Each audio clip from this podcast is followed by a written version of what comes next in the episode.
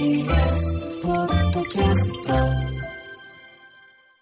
おはようございます。ガールズバンドガチャリックスピンのマイクパフォーマー、アンジェリーナ3分の1です。8月13日日曜日朝7時30分です。おはようございます。早速メールを紹介したいと思います。ラジオネーム、海川山川さんです。男性の方ですね。アンジーおはようございます。先週初めてアンジーの夢かなを聞きました。お兄ちゃんのハーゲンダッツ事件、必ず迎えに来てくれるお兄ちゃんの話を聞いて、初めてのお使いを見た時のように、号泣してしまいました 今日もいつ泣いてもいいようにバスタオルを手にスタンバイしています泣く要素あった？先週え？待って思い返してみるよ？ないよ！泣く要素ゼロだよ！強いて言うならお兄ちゃんが携帯を逆パカして怖い！あジロお兄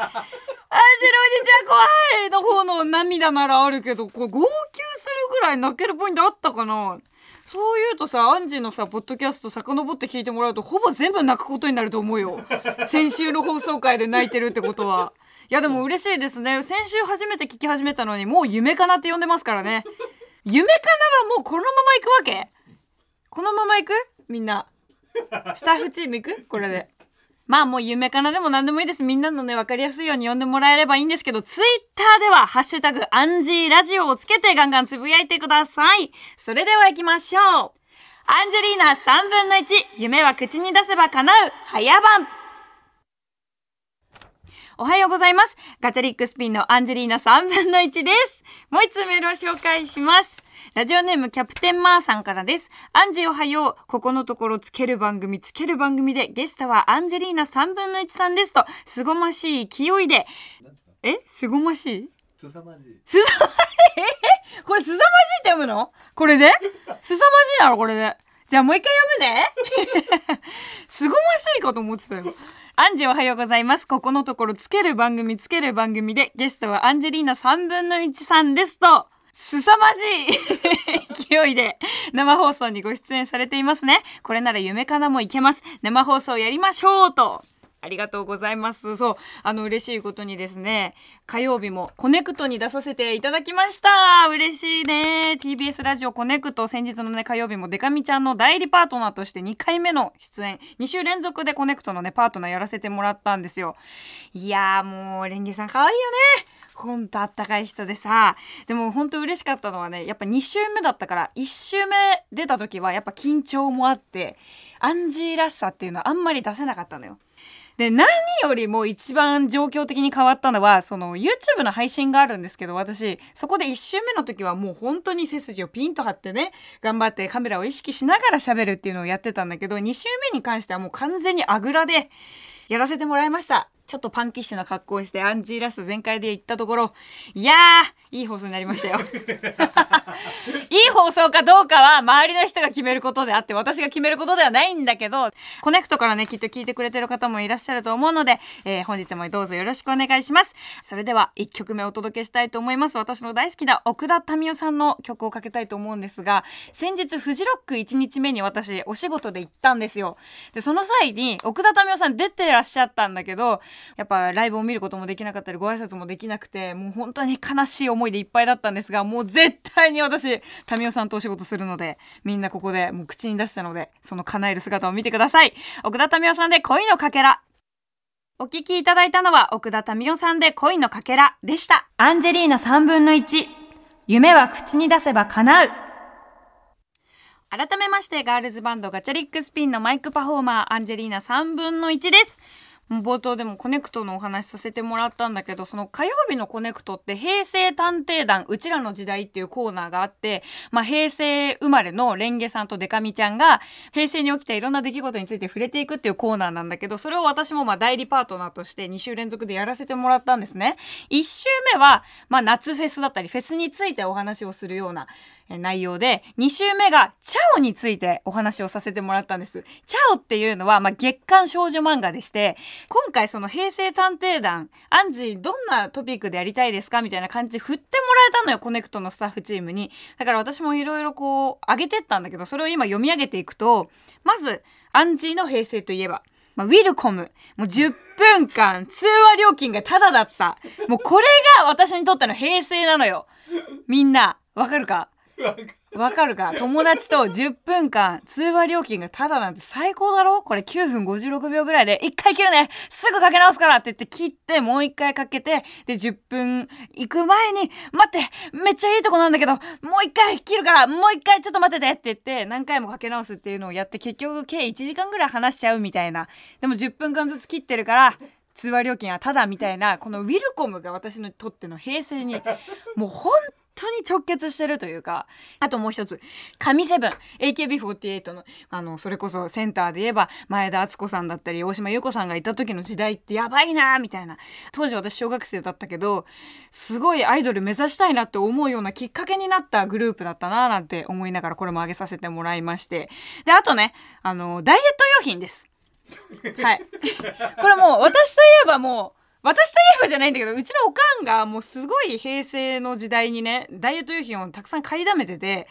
でまあそのことについて、まあ、平成のダイエット危機ってどんなものがあったんだろうみたいなの話せたらこう結構コネクトのリスナーさんいろんな層の方いらっしゃるから面白いのかななんて思ってあげさせてもらいました。で最後あげさせてもらったのが、まあ、月刊チャオね少女漫画、えー一番おじさんたちに刺さらないチャオになってしまったんですけども、まあ、それはアンジーのラジオでもしチャオを取り上げるならもうみんなが大ブーイングの嵐だっただろうよ。でもコネクトだったからあのチャオをやってすごい盛り上がることもできて本当に良かったななんて思うんだけどさ。やっぱツイッター見てたらさ何よ本当に。私ハッシュタグコネクトで全部見たけどさあの火曜のさツイート。やっぱチャオのさその平成探偵団やってる時にさうわなんか俺はおじさんだからチャオとかわかんねえなみたいな。まあでもとりあえず楽しそうに話してるのだけは分かったわみたいな感じのツイートとかさ。あとわあなんかチャオの話してるんだったら俺らアウェーだからちょっと別の番組聞いちゃおうかなみたいな感じのツイート見たんですけど。何なんですかあれ 百発百中自分の話題だと思うんじゃねえぞってうちのスタッフチームが言ってました。うちのディレクターと作家が「おい分かってるか?」と。いやうちのディレクターと作家も比較的おじさんなんですよもう。おじさんなんだけどお前らと分かんない話題があったとしてもわざわざつぶやく必要はあるのかそれをって。それ誰に向けたツイートだって。だったらもうその内輪だけで盛り上がっとけばがろうみたいな感じで そこまで言ってないそこまでは言ってないんだけど。ただそう私も結構見てるからさどうしてもなんかこうちょっと非難するようなツイートとか見るとなんかやっぱ悲しくなっちゃってたのよ。みんなで楽しくさあのやりたい番組だったから。でも全然いいんだけどね。まあだからそんなおじさんリスナーたちに届けます。アンジェなりの平成探偵団を今日やりたいと思います。今回、えー、アンジェなりの平成探偵団はトピックをダイエットにしていきたいと思います。え皆さん え今50代ぐらいの方もきっとたくさん聞いていらっしゃると思うんですがダイエットやったことある方大半だと思うんですね。で平成のダイエット機っていうのはいろいろありましてまあ昭和もいろいろあっただろうけど平成ってさ少しちょっとテクノロジーとダイエットがこう掛け合わされるみたいなちょっと頭良くない今言ってること。そのテクノロジーかけるダイエットみたいなのがだんだんこう根付いてきた時代かななんて思っていましてアンジェリーナ3分の1が。だからあのうちの家族の持っていたダイエット機器を紹介したいなと思いまして。まず1個目ね。ロデオマシン。あの乗馬乗馬みたいなやつでちょっとこう馬的な動きをする椅子なんですよ。でそこに座ってこう腰回りを多分うねらせることでくびれができるみたいなだから不規則な動きをするのよねそのロデオマシンが。でそれがうちにあったんだけどあれったらもうほんとめちゃくちゃ重くて多分体感20キロぐらいあるのよ。昔ねそのお母さんがロデオマシンを買ってリビングに置いてたの一番初めに。でうちのお母さんって、まあ、すごいスペインの血も入ってる人だしフィリピンの血も入ってるからちょっとふくよかなんですよ。で日本人の方は結構スラッとした方も多いから私もなんかその日本人の綺麗な女性みたいになりたいっていうのでダイエットを始めるんですねうちのお母さんが一番初めに。でそのロデオマシーンが当時すごい通販とかでバカ売れしててうちのお母さんももう一目散に買うんですよそのショッピングネットショッピングみたいなやつで。で買って届いたもののまず運べないのよ簡単にロデオマシンって。でまあロデオマシン買ってお父さんに運んでもらってリビングに置いてあって1ヶ月か2ヶ月ぐらいはずっとリビングにあったんだけどそれがだんだんと廊下に行き階段の踊り場に行き最後私の部屋に来るんですよ。でこれ私の部屋に来るっていうことはもう使わないってことじゃんお母さんは。で私も当時あの椅子がなかったんです私の部屋に。私の部屋に椅子がなくてでなんかこう椅子の代わりになるものないかなって探したらロデオマシンがあったの。だからロデオマシンを自分の机の横に置いてそれに腰をかけながら私宿題とかやってて。でたまーにこう誤作動でこうなんか指とかでブッと押しちゃうとあの漢字の練習とかしてる時ロデオマシンが動き出すのよ。でもうぐにょぐにょになっちゃうっていうことがよくあったんだけど、まあ、ロデオマシン皆さんももしかしたらね持ってる方もいらっしゃるんじゃないかなと思って。で最近さロデオマシンばしばらくしてうちももうね粗大ごみで多分捨てちゃったかなんかだったんだけど久々に見たのがあの福岡のドラム B1 っていうライブハウスがあってそこの楽屋の前にロデオマシンが置いてあったのよ。でライブハウスの人に「えこのロデオマシンってなんかこの演者さんとかが使いたいみたいな感じで置いてるんですか?」って言ったら「うん邪魔だからそこに置いてる」やっぱそうなっていくのかなロデオマシンって。まあ、ロデオマシン懐かしいななんて思って続いてがですねレッグスライダーっていう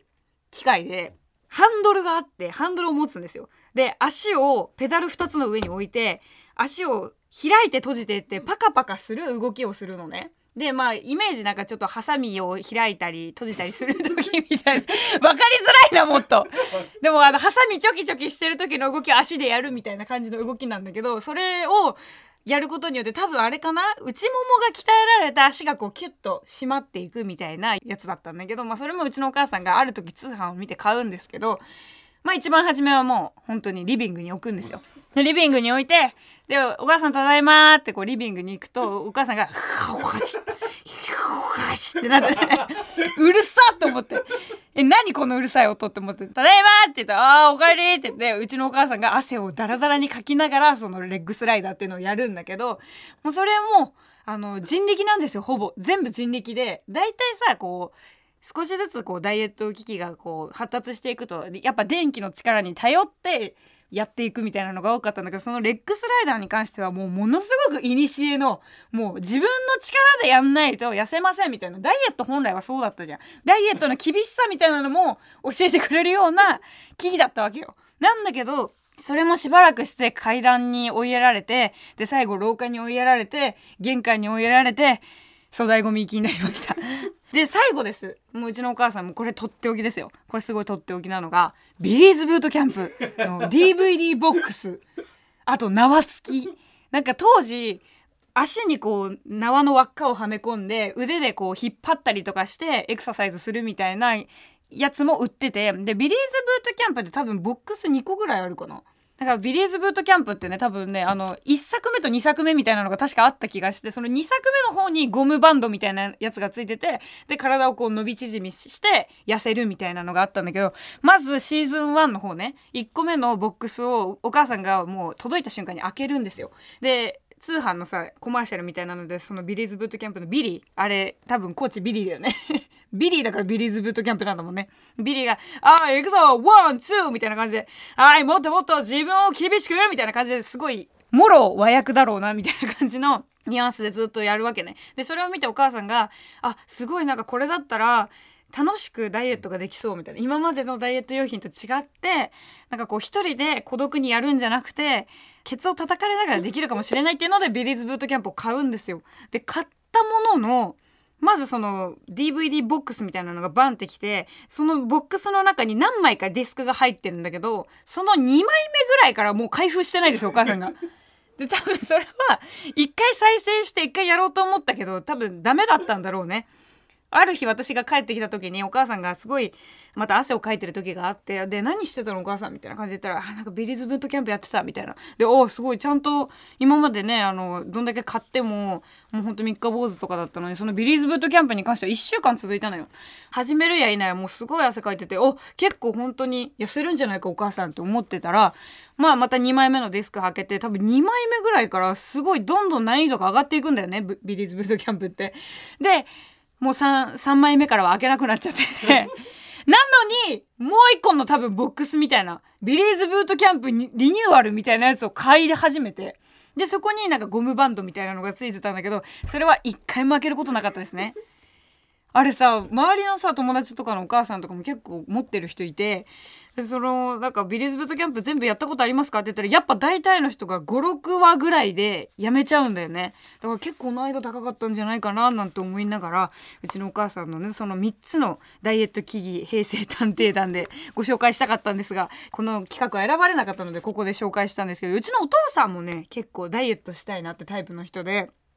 で、お母さんがまあ、ダイエット機器をいろいろ買ってくるから、そのお下がりみたいなのをお父さんがずっと使ってたのよ。で、ある時に、お母さんがそのブルブルベルトっていうお腹に振動を与えて、なんか脂肪を燃焼させるっていうもう嘘みたいな機械を買ってたのよ。で、今で言えばさ、それこそロナ、ロナウドでしたっけ？クリスチャーノ・ロナウドクリスチャーノ・ロナウドがさ、あれ、クリスチャーノ・ロナウドがやってるさ、なんかシック、シックスパックのやつあるじゃん。あの、シート貼って、で、電気でこう、あの、筋肉刺激して割っていくみたいな。あれはまだわかるのよ。結構あれってすごいちゃんと科学的にもさできてるものだなって私は思うわけねまあわかんないんだけど使ったことないからなんだけどあのうちのお父さんが使ってたブルブルベルトっていうのは本当いにしえのブルブルベルトでなんか笑い袋みたいなブルブルブルって震えるやつが3つぐらい入ってるのお腹に永遠に当てるだけみたいなやつだったのね。私もう嘘だろって思ったんだけどそれ。でお母さんがそれを買ったんだけど買ったものの多分お母さんはあんま効き目がなかったのか。もうすぐ飽きちゃってやめるのよ。でリビングにずっと埃かぶって置いてあったらある時お父さんがそのブルブルベルトを取り出して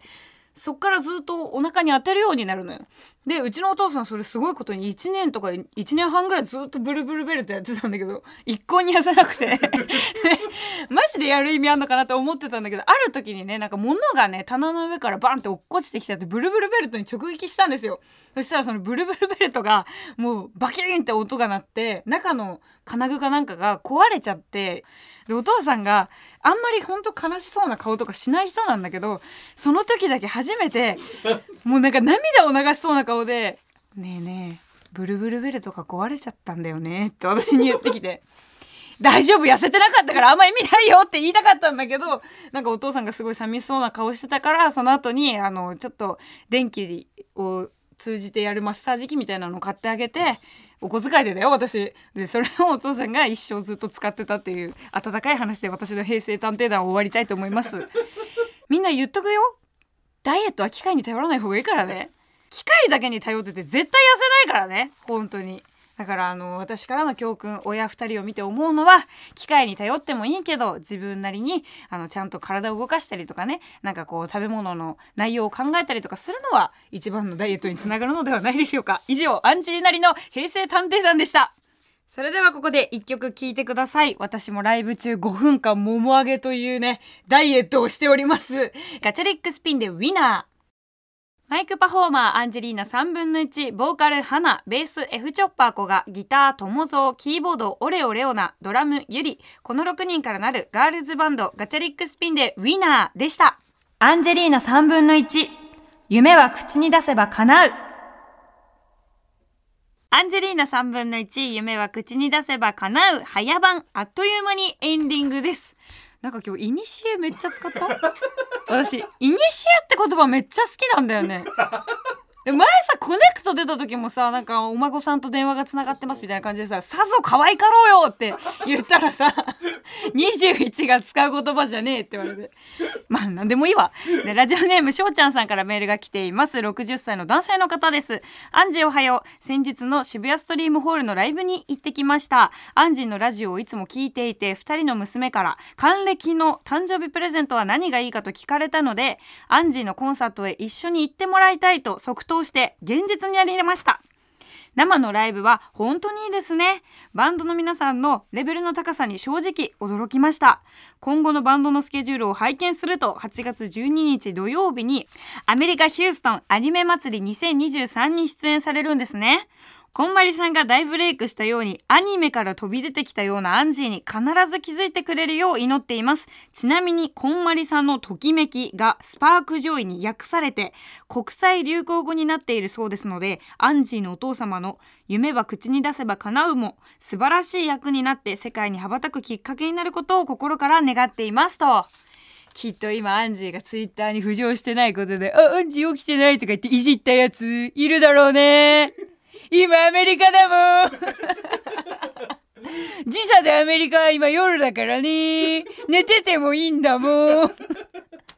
いやでもね今日アンジがねきっと浮上してないからあの不安になってる人もきっといらっしゃると思うんですけどアンジは今アメリカにいまして必ずあのエゴサができる状況になったらみんなのね あのツイートもいいねしてあの回りたいと思っているのでいっぱいいっぱいツイートしてもらえたら嬉しいしアンジがいなくてもきっとトレンド入りしてるよね。みんなよろしくお願いします。タイムフリー会もしたいな。なんかねみんなとね聞ける状況っていうのはずっと大切にしていきたいと思っているので、えー引き続きたくさんあのタイムフリーでも聞いてツイートしてもらえたらと思います。よろしくお願いします。そして11月18日には日比谷野外大音楽堂でワンマンライブがあるのでこちらもチェックしてください。番組ではあなたからのメッセージをお待ちしています。あなたの自己紹介ほうれん草報告連絡相談あなたの夢の話などなど何でも OK です。アドレスはかなうアットマーク tbs.co.jp かなうアットマーク tbs.co.jp かなうの綴りは KANAU 夢が叶うの叶うです番組で読まれた方には可愛い可愛い番組ステッカーに私のサインを入れてプレゼントします